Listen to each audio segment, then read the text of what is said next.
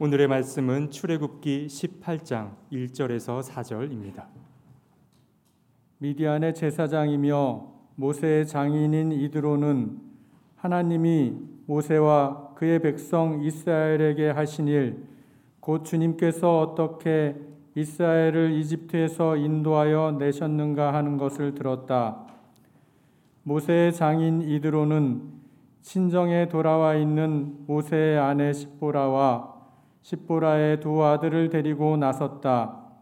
한 아들의 이름은 게르솜인데 이 이름은 내가 타국 땅에서 나그네가 되었구나 하면서 모세가 지은 것이고 또 한 아들의 이름은 엘리에셀인데 이 이름은 그가 내 아버지의 하나님이 나를 도우셔서 바로의 칼에서 나를 건져 주셨다고 하면서 지은 이름이다.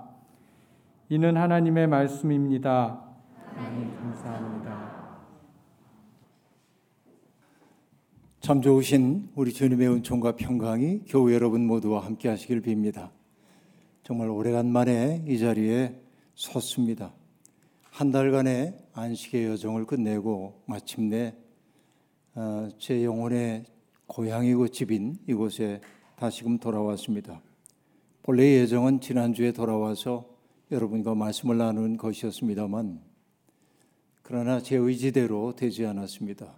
미국에서 분주한 일정 소화하느라고 애썼으니 잠시 쉬었다 가라고 어, 그분이 그렇게 명령하셔서 체류를 열흘 동안 연장했습니다. 모처럼 호텔에 머물면서 아주 한적한 시간을 보냈습니다. 많은 사람들이 그 지루한 시간 어떻게 견뎠냐고 하는데 저는 견딘 적 없습니다. 어, 매우 즐겁게 그 시간을 보냈고요. 어, 수도원적 질서를 그리워하고 있는 저로서는 홀로 있는 그 시간이 지복처럼 느껴지는 그런 시간이기도 했습니다.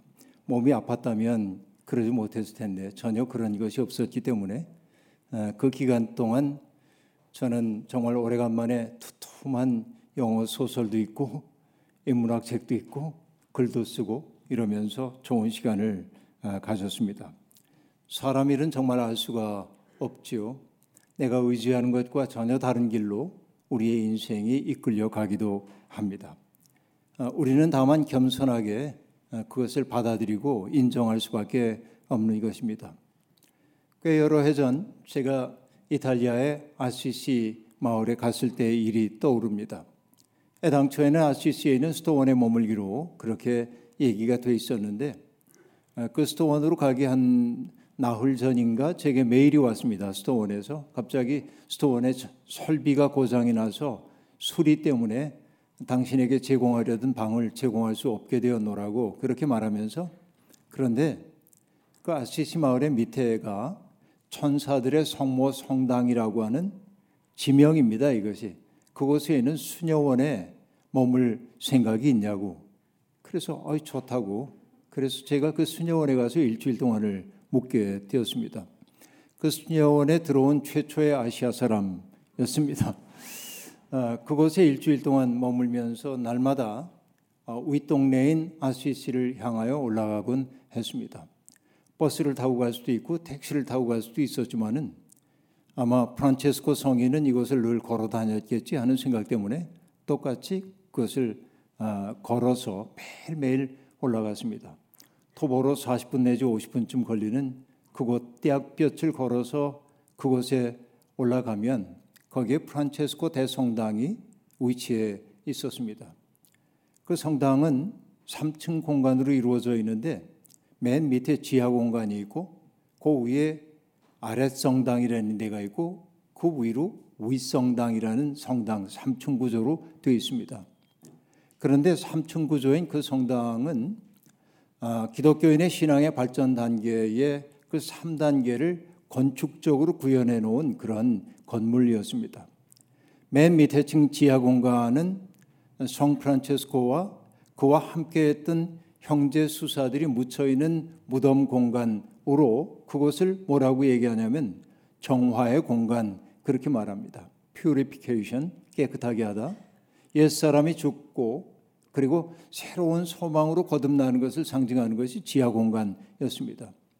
그리고 바로 그 위에 있는 아래 성당은 일루미네이션이라고 말하는데 그게 뭐냐면 우리의 내면 속에 어두운 내면 속에 하늘의 등불이 밝혀진 단계. 내 마음 속에 조명이 일어난 단계를 얘기하는 것입니다.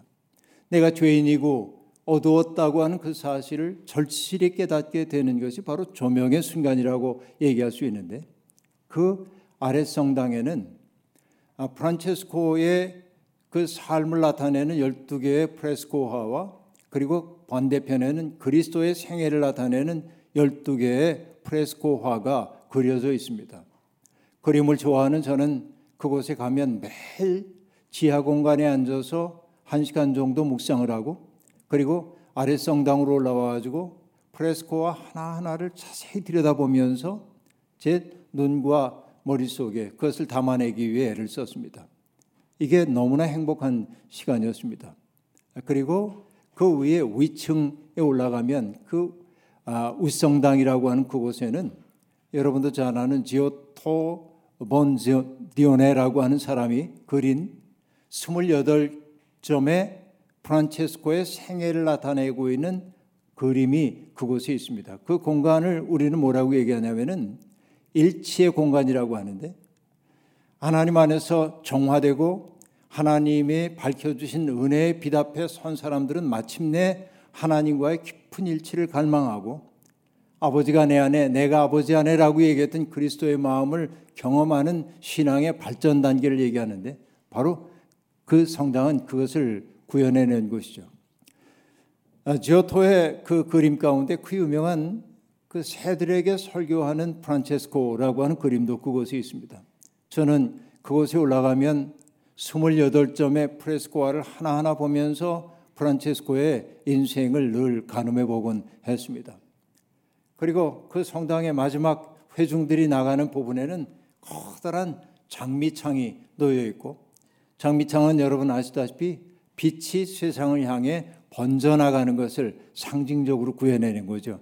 장, 장미의 그 조밀한 잎들이 아름다운 것처럼 햇빛이 번져가듯 그리스도의 은혜가 번져가고 바깥으로는 광장으로 이어져서 우리의 일상이 예배의 연속이어야 함을 보여주는 건축적 재현입니다.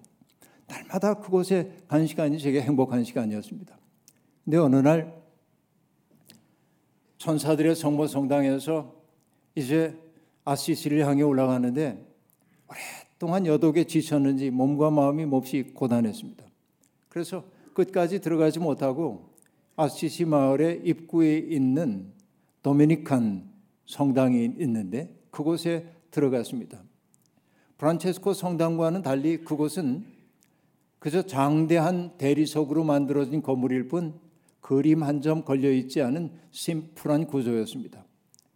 그곳에 가만히 앉아서 30분 정도 눈을 감고 하나님 앞에 마음을 모으고 있는데 몸과 마음이 고단했는데 그렇게 평안함이 내 속에 찾아올 수가 없었습니다. 그때 제가 절실히 깨달은 게 있습니다.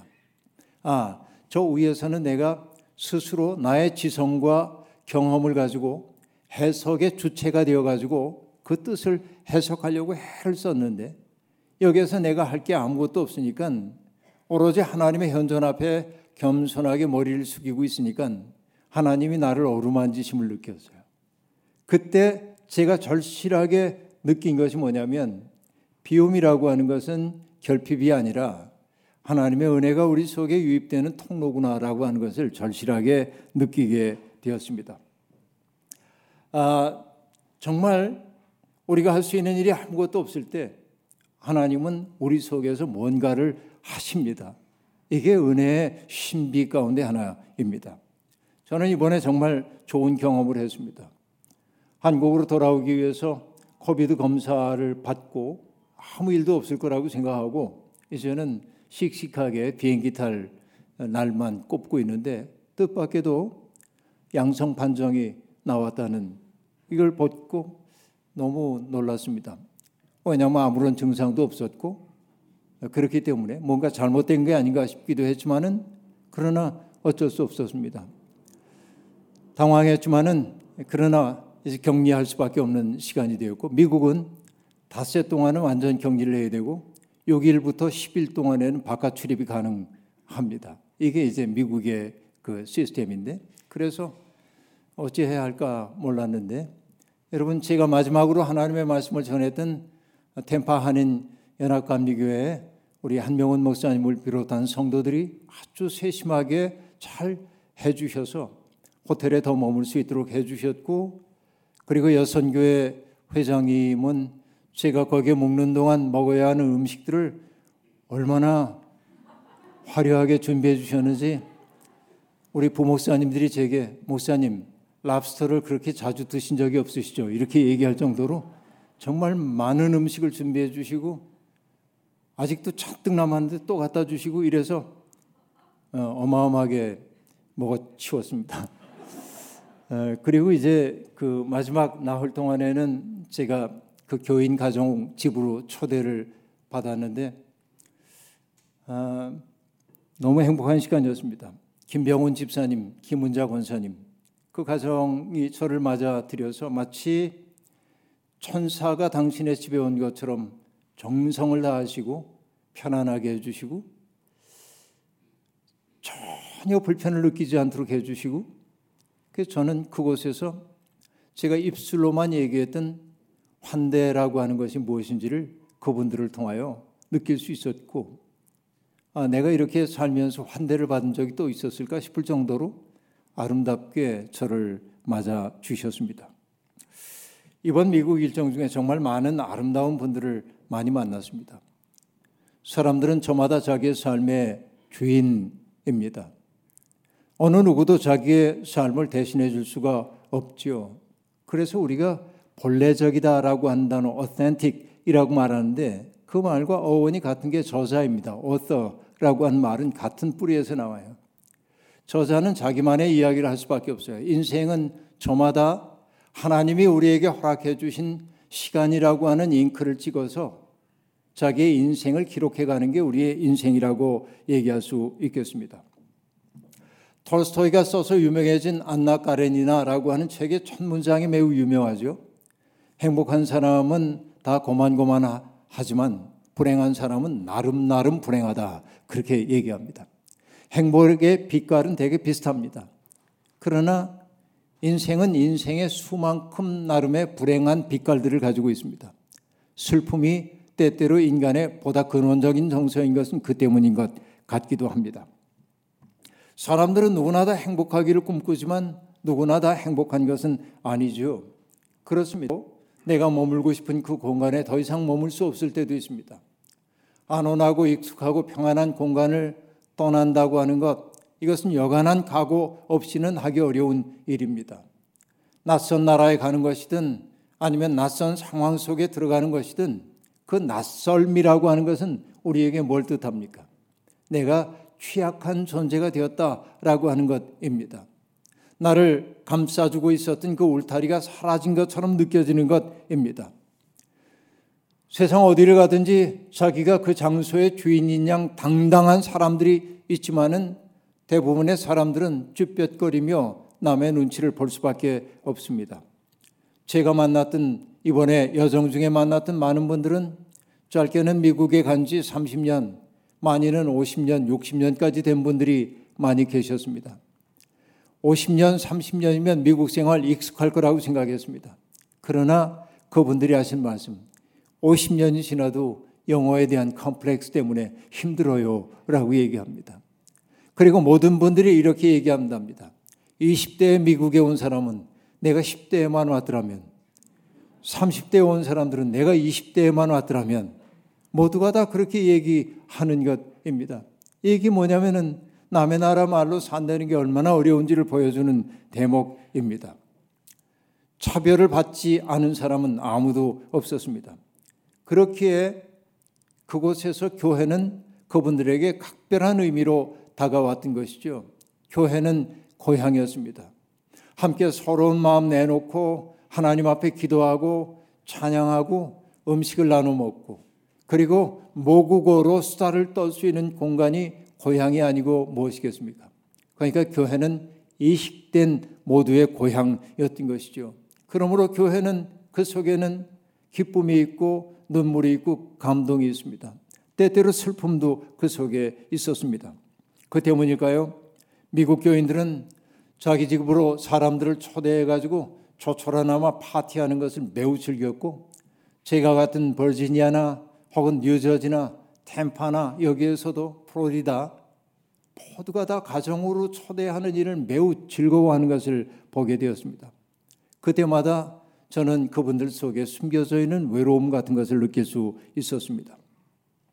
스스로가 어려움을 겪었기 때문에 어려움을 겪는 사람들을 보면 매일처럼 여기는 분들이 많았습니다. 예기치 않은 시간에 찾아오는 슬픔의 경험 때문에 흔들리고 있는 분들도 보았습니다. 때때로 우리가 경제적인 손실을 입을 수 있지만은 경제적 손실이야 노력해서 복구하면 그만이라 하지만 정말 뜻하지 아니하게 내 가족에게 불행한 사건들이 닥쳐오고 그 불행을 해결할 능력이 내게 없음을 느낄 때 인간은 정말 무기력할 수밖에 없는 것입니다. 그 때문에 좌절감을 느낄 때도 있습니다. 그러나 지나놓고 생각해 보면 우린 이런 고백도 하죠. 바로 그 순간이야말로 하나님의 은혜가 우리 속에 유입되는 시간이었다고 말입니다. 물론 모든 고통이 하나님의 은혜의 수단이라고 말하는 것은 아닙니다. 오히려 고통을 은혜의 통로로 받아들일 열린 눈이 우리에게 있어야 한다는 말입니다. 소양 속담 가운데 그런 말이 있죠. 하나의 문이 닫히면 아홉 개의 문이 열린다라고 하는 말 말입니다. 내가 들어가야 하는 유일한 문이 이거라고 생각할 때 그 문이 닫히면은 암담합니다. 그러나 이 문이 닫혔기 때문에 비로소 주위를 둘러볼 여유를 갖게 되고 주위를 둘러보니까 제법 아름다운 삶의 길이 내 앞에 전개됨을 보게 되는 것이죠. 이게 인생인 것 같습니다. 비두니아로 올라가서 복음을 전하려고 했던 바울 사도 웬일인지 성령이 비두니아로 가는 길을 막고 있었을 때 바울 사도는 깊이 고민하며 기도했죠. 그때 마케도니아 사람 하나가 비전 중에 나타나 가지고 와서 우리를 도와달라고 합니다. 그 때문에 바울은 생각지도 않았던 유럽으로 복음을 전하는 지평을 확장했음을 알 수 있습니다. 이런 것이 인생인 것이죠. 여러분 야곱도 마찬가지입니다. 야복강 나루에서 정말 목숨을 건 천사와의 씨름을 하고 있었을 때 그가 엉덩이 뼈가 부러지는 경험을 하긴 했지만은 엉덩이 뼈가 부러지면서 그는 새로운 존재로 거듭났던 것을 우리가 압니다. 천사에게 나를 축복해 주지 않으면 떠나보낼 수 없다고 말하므로 그는 축복받은 사람이 되었음을 알 수 있습니다. 뿐만 아닙니다. 요셉 역시 마찬가지입니다. 그렇게 형들에게 종으로 팔려가지고 시련의 시간을 보내면서 그는 자기에게 닥쳐온 그 시련의 의미를 발견할 수가 없었을 겁니다. 먼 훗날 그의 가족들 모두가 기근 때문에 애굽으로 내려왔을 때 그때 비로소 그는 자기의 삶의 그 고통의 의미를 알게 되었습니다. 하나님께서 나를 먼저 이곳에 보내셔서 우리 가족들을 위해 길을 예비하도록 하셨다는 사실을 알게 되었던 것이죠. 바로 이것이 여러분 인생의 신비입니다. 그래서 저는 언제나 신앙이란 연금술이라고 말하곤 합니다. 연금술이란 보잘 것 없는 금속을 변화시켜 금을 만드는 것이죠. 화학적으로 가능한지 그건 모르겠지만은 신앙은 연금술이어야만 합니다. 내 인생의 재료들 보면 보잘 것 없어 보입니다. 지성적으로 뛰어나지도 못하고 외적 조건도 그렇게 좋지 않고 병약하고 그럴는지 몰라도 우리의 그 모든 부족한 것들을 하나님의 은총 앞으로 가져가게 될 때 하나님은 우리를 빛나는 존재로 바꾸어 주시는 것이죠. 마치 조각난 유리 조각을 모아 만든 스테인드 글라스처럼 말입니다. 하나님의 손에 들려지게 될 때, 하나님의 빛이 비추게 될 때, 스테인드 글라스는 우리로 하여금 꿈을 꾸게 하는 것처럼 조각난 우리의 마음을 모아 그분 앞에 가져갈 때 주님은 아름다운 꿈을 빚어 주시기도 하는 것이죠. 제가 인생 여정 중에 만난 꽤 많은 사람들이 그러한 조각난 경험을 통해 그리스도를 알게 되었고 그리스도의 은혜 덕분에 빛나는 존재로 바뀌었음을 저는 살펴볼 수 있었습니다. 그렇게 그들은 어려움을 겪는 사람들을 보면 기꺼이 자신의 물질을 내주기도 하고 그 사람 곁에 머물며 그들의 설당이 되어주려고 애쓰기도 했습니다. 그것을 많이 경험했기에 이번 여정은 제게 너무 소중한 여정이기도 했습니다.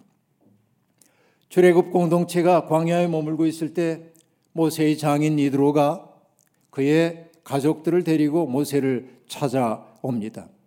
모세의 아내인 시보라 그리고 그의 두 아들을 데리고 왔습니다. 성경은 모세의 장인 이름이 이드로라고 얘기하지만은 어느 곳에 보면 출애굽기에 보면은 루엘이라고 얘기하기도 하고 그리고 어떤 곳에서는 루엘의 아들 호밥이라고 얘기하기도 합니다. 이름이 어찌 됐든지 그는 미디안의 제사장이었습니다. 어떤 종교의 제사장인지는 알 수 없었지만은 적어도 그는 표면적인 역사만을 바라보는 사람이 아니라 표면을 넘어서는 이면의 흐름을 꿰뚫어 볼 줄 아는 영적 눈을 가지고 있었던 사람임이 분명합니다. 어떻게 보면 모세는 낯선 떠돌이에 불과했지만 그가 어려운 사람을 도우려고 했다는 딸의 증언을 들었을 때 그의 품성 하나만을 보고 그 낯선 떠돌이를 자기의 사위로 삼아주기도 했습니다.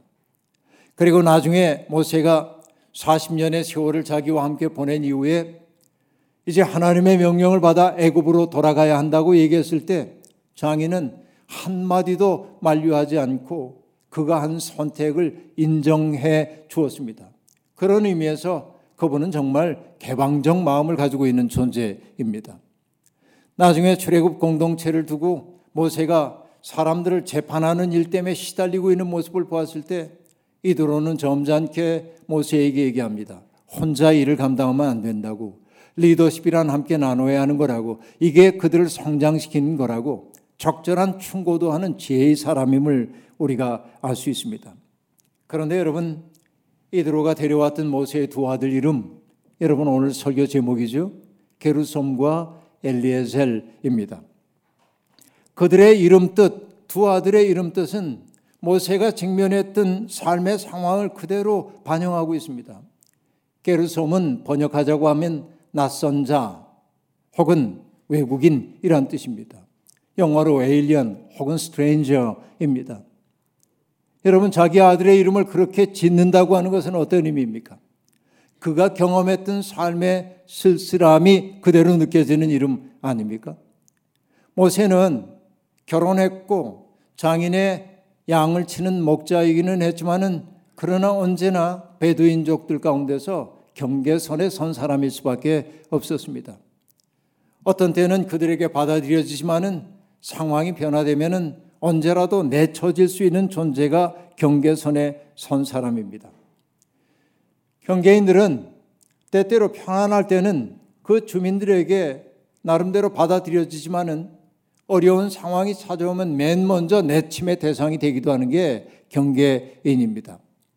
소돔성에 살고 있었던 아브라함의 조카인 롯 이야기 여러분 아시죠? 롯은 부유한 사람이었기 때문에 소돔성 사람들이 그를 맞아들여서 주민의 일부로 받아들여 줬습니다. 그러나 롯이 낯선 나그네 세 사람을 그의 집으로 모셔드리는 순간 상황은 일변하고 맙니다. 소돔성 사람들이 몰려와 가지고 그 세 사람을 내놓으라는 겁니다. 그들과 재미를 좀 봐야겠다는 겁니다. 롯은 문을 닫고 그들 앞에 나가서 가로막았습니다. 내 집에 찾아온 손님에게 몹쓸 짓을 하지 말아 달라고 부탁했습니다. 그때 여러분 소돔성 사람들이 그를 밀쳐내면서 한 말이 있잖아요. 뭐라고 말합니까? 자기 자신도 떠돌이 주제에 우리에게 주제 넘게 재판관 노릇 하려는가라고 말합니다. 그러니까 롯은 그곳에 주민으로 스스로 생각했을는지 모르지만은 소돔성 사람들에게 롯은 떠돌이 주제인 것입니다. 바로 이게 경계인들의 쓸쓸함입니다. 베드로는 세상 곳곳에 흩어져 사는 성도들을 가리켜 나그네라고 얘기했습니다. 히브리서 저자는 성도들을 가리켜서 본향을 찾는 나그네, 본향 찾는 사람들이라고 이야기했습니다. 성도의 실존이 그러합니다. 여러분, 돈이 주인 노릇하는 세상에서 돈에게 종속되지 않은 채 새로운 삶의 가치를 지향하는 사람들은 세상이 보기에는 낯선 사람일 수밖에 없습니다. 여러분, 바로 그들의 실존이야말로 게르솜이라고 하는 이름 속에 담겨 있는 의미 그대로입니다. 낯선 자, 여러분 믿는 사람은 낯선 자일 수밖에 없는 겁니다. 믿음의 사람들은 이 세상의 질서에 속절없이 끌려가는 사람들이 아니라 더 큰 질서에 자기를 잇대고 살아가는 사람이기에 세상 사람들의 눈으로 보기에는 낯선 자일 수밖에 없다는 것이죠. 그리고 세상은 세상과 적절하게 타협하지 않는 사람들을 불편해합니다. 왜냐하면 그들의 존재 그 자체가 자기들의 어둠을 도드라지게 보이게 만들기 때문입니다. 그 때문에 믿음의 사람들은 때때로 어려움을 겪기도 하는 겁니다. 눈물을 흘릴 수밖에 없기도 한 것입니다. 그럼 믿음의 사람들에게 비애만 있습니까? 아닙니다. 믿음의 사람들은 세상 사람들이 알지 못하는 평안과 기쁨 또한 있습니다. 내가 세상에 길들여진 존재가 되어 살지 않는다고 하는 내적인 당당함이 바로 그것입니다. 그것이 우리에게 기쁨을 주기도 합니다. 우리가 그렇게 살 수 있는 것은 우리의 의지와 능력 때문이 아닙니다. 하나님이 우리 속에 그렇게 살 수 있는 힘을 불어넣으시기 때문에 그렇습니다. 여러분, 모세의 또 다른 아들의 이름이 엘리에셀이었죠. 엘리에셀의 뜻은 하나님이 도우시는 사람이라는 뜻입니다. 하나님의 도우심은 언제나 적절한 순간에 찾아옵니다. 우리가 사망의 음침한 골짜기를 거닐 때, 사자굴 속에 던져질 때, 불못불 속에 던져졌을 때, 눈물의 계곡을 지나갈 때 하나님은 우리에게 다가오셔서 우리를 지키시고 우리를 인도하시고 우리를 은총의 샘이 넘치는 곳으로 인도해 주십니다. 때때로 고통이 너무 압도적일 때는 우리 곁에 슬그머니 다가오신 주님을 알아차리지 못할 때도 많이 있는 게 사실입니다. 그러나 여러분 지나놓고 생각해 보면 시련의 시간, 내가 홀로라고 느끼는 그 순간 하나님이 그 외로운 나의 삶 속에 찾아오셔서 넘어지려고 하는 나를 붙들어 일으키고 절망감 속에 있을 때 내 속에 희망을 불어넣으셨음을 뒤늦게 깨닫곤 합니다. 깨달음은 언제나 즉각적으로 오지 않고 사후적으로 반성적으로 찾아오는 것이지요. 캄캄한 어둠이 우리를 사로잡을 때 주님은 한 점 불빛이 되어 우리를 이끌어 주십니다. 여러분 고정희 시인의 상한 영혼을 위하여라고 하는 시에서 보면 시인은 우리가 겪고 있는 고통의 현실을 외면하지 말자고 오히려 고통을 적극적으로 내 삶으로 받아들이자고 얘기하고 있습니다.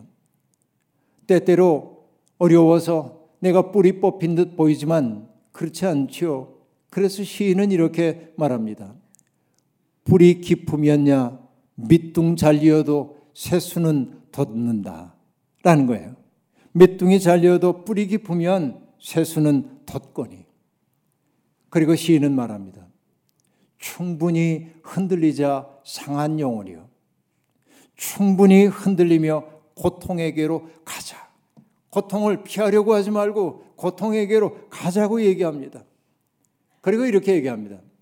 뿌리 없이 흔들리는 부평초 잎이라도 물고이면 꽃은 피게 마련이고 이 세상 어디에나 개울은 흐르게 마련이고 이 세상 어디서나 등불은 켜지게 마련이라는 겁니다. 내가 캄캄한 어둠 속에 있을 땐 등불 한 점 없는 것처럼 보이고 개울물도 막혀버린 것처럼 느껴지지만 그렇지 않아요. 어딘가에서 물은 흐르고 꽃은 피어나는 것이고 등불은 켜지게 마련이라는 겁니다. 그래서 이 시의 마지막 여는 이렇게 노래하고 있잖아요. 캄캄한 밤이라도 하늘 아래선 마주잡을 손 하나 오고 있거니 오늘 캄캄한 밤을 지나고 계신 분들 계십니까? 한 점 불빛 없는 것처럼 느껴지는 분 계십니까? 그러나 하늘 아래서는 마주 잡을 손 하나가 오고 있습니다. 그 손은 바로 그리스도의 손인지도 모릅니다. 아니, 우리의 몸을 빌어 여러분을 잡아주려고 하는 하나님의 손인지도 모릅니다. 바로 이것. 내 인생이 제 아무리 어둠 속에 있다 할지라도 고통 속에 있다 할지라도 하나님의 은혜가 우리를 포기하지 않는다는 사실을 알아차릴 때 우리 속에 근원적 희망의 등불이 밝혀집니다. 우리는 엘리에셀 곧 우리를 도우시는 하나님을 믿습니다. 게르솜과 엘리에셀 사이를 우리는 오가며 살고 있습니다. 이게 우리의 실존입니다. 그런데 여러분 게르솜과 엘리에셀을 데려온 이드로는 이드로 이드로에게 모세는 그동안 하나님이 얼마나 놀라운 일을 일으켜 주셨는지를 일일이 고했습니다. 애굽 땅에서 그 백성을 구원하기 위해 하나님이 일으키셨던 이적 이야기를 들려 드렸습니다. 그리고 광야로 나왔을 때 하나님이 얼마나 섬세하게 그들을 돌봐주셨는지 다 고했습니다. 이야기는 정말로 힘이 세죠. 정말 진실한 이야기는 듣는 사람의 가슴으로 흘러가 그들 속에 공명을 일으키는 법입니다. 이야기는 사람들의 마음을 고양시키고 진실을 보게 만듭니다. 이론이 메마르고 창백하다면 이야기는 풍성하고 다채롭습니다. 이들로는 모세를 통해 증언되고 있는 그 모든 놀라운 이야기를 듣고 기뻐했습니다. 그리고 그의 입에서 이런 말이 터져 나오죠. 주님은 마땅히 찬양 받으실 분입니다. 주님은 마땅히 찬양을 받으실 분입니다. 여러분 출애굽기 18장 10절이 말합니다. 주님께서 이집트 사람의 소나기와 바로의 소나기에서 자네와 자네의 백성을 건져 주시고 이 백성을 이집트 사람의 억압으로부터 건져 주셨으니 주님은 마땅히 찬양을 받으실 분일세. 미디안의 제사장 입에서 나온 야훼 하나님에 대한 찬양입니다. 기쁨과 찬양이야말로 이 고단한 세상 살이를 하는데 우리에게 필요한 길양식이 아니고 무엇이겠습니까? 기쁨, 그것은 속에서 터져 나오는 것이 진짜 기쁨입니다. 기쁨은 언제 터져 나옵니까? 하나님을 알고 신뢰하는 데서 터져 나옵니다. 그 기쁨은 왜 기쁨입니까? 내가 그릇되지 않고 올바로 가고 있다는 확신이 내 속에 있기 때문에 기뻐하는 것입니다. 그 때문에 기쁨은 이기적이지 않습니다. 기쁨은 다른 이들과 함께 나눌 때 커집니다. 기독교인의 기쁨은 우리를 인도하고 구원하신 하나님에 대한 감사와 찬양으로 이어집니다. 누군가가 감사의 고백을 하고 누군가가 하나님을 찬양하게 될 때 그 감사의 고백과 찬양은 다른 사람들에게 깊은 공감을 일으키고 그 공감은 그들을 개별화된 그들 하나로 묶어 줍니다. 기쁨과 찬양은 그렇게 사람들을 결속하게 만드는 힘이 있다는 것입니다. 이드로가 하나님을 찬양하고 번제와 희생 제물을 하나님 앞에 바치자 아론과 백성의 장로들이 와서 함께 음식을 나누면서 기뻐했다고 성경이 말하고 있습니다. 열린 식탁이 벌어졌고 서로를 인정하고 함께 삶을 나누는 공동체가 만들어진 것입니다. 바로 여기에 삶의 신비가 있습니다. 사실 오늘은 아까도 말씀드린 것처럼 존 웨슬리 회심 기념 주일입니다. 284년 전 하나님은 존 웨슬리를 찾아가 당신의 일을 함께 하자고 부르셨고 웨슬리는 그 초대에 기꺼이 응했습니다.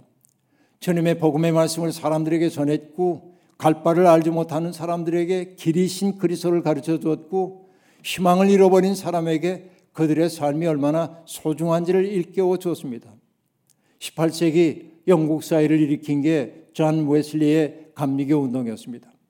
웨슬리는 감리교인으로 살아가고자 하는 사람들에게 세 가지의 삶의 원칙을 지키라고 얘기했습니다. 간결하게만 얘기합니다. 세 가지의 삶의 원리. 첫째, 해를 끼치지 말아라. Do no harm. 누군가에게 해를 끼치지 말아라 라고 하는 게 첫째입니다. 두 번째, 선을 행하라. Do good. 선한 일을 행하라 라고 하는 것입니다. 세 번째는 하나님의 사랑 안에 머물러라. Stay in love of God 이라고 말하는데 하나님의 사랑 안에 머물러라. 그래야 남에게 해를 끼치지 않고 선을 행할 수 있다고 말하고 있습니다. 우리가 감리교인이라면 내 삶이 누군가에게 해가 되지 않도록 애써야 합니다. 거기에서 넘어가서 정말로 우리가 선을 행하는 사람들이 되어야 합니다. 그러려면 하나님의 사랑 안에 우리들이 머물지 않으면 안 됩니다. 하나님의 사랑 안에 머물게 될 때 우리 속에 기쁨과 찬양이 터져 나오게 될 것입니다. 때때로 우리의 삶은 게르솜과 같은 외로운 신세일 때도 있지만은 그러나 우리는 게르솜을 넘어서서 엘리에셀 하나님의 은혜가 나를 이만큼 이끌었다고 고백하는 사람이 되어야 합니다. 게르솜과 엘리에셀 바로 이것이 우리의 실존이죠. 그 깨어진 실존을 통하여 온전한 삶을 이루시는 주님 영광 받으소서. 여러분의 삶이 어떤 시기를 지나고 있든 잊지 마십시오.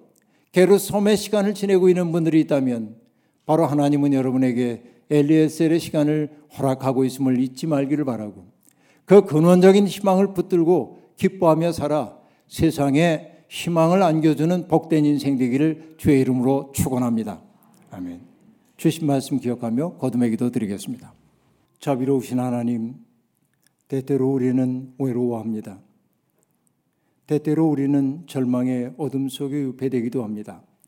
그러나 바로 그 비어진 순간, 절망의 순간이야말로 하나님의 은혜가 우리 속에 들어오는 통로가 됨을 뒤늦게 깨닫곤 합니다. 하나님이 하시는 일은 언제나 놀랍습니다. 하나님, 오늘 이 자리에서 하나님께 예배를 드린 모든 사람 가운데 외로운 게르솜의 시간을 지나고 있는 이들이 있다면 하나님의 은혜가 곧장 우리에게 다가오고 있음을 깨닫게 도와주시고 그 은혜의 빛을 받아 기뻐하고 감사하며 사는 새로운 존재로 빚어지게 하시옵소서. 예수님의 이름으로 기도하옵나이다. 아멘.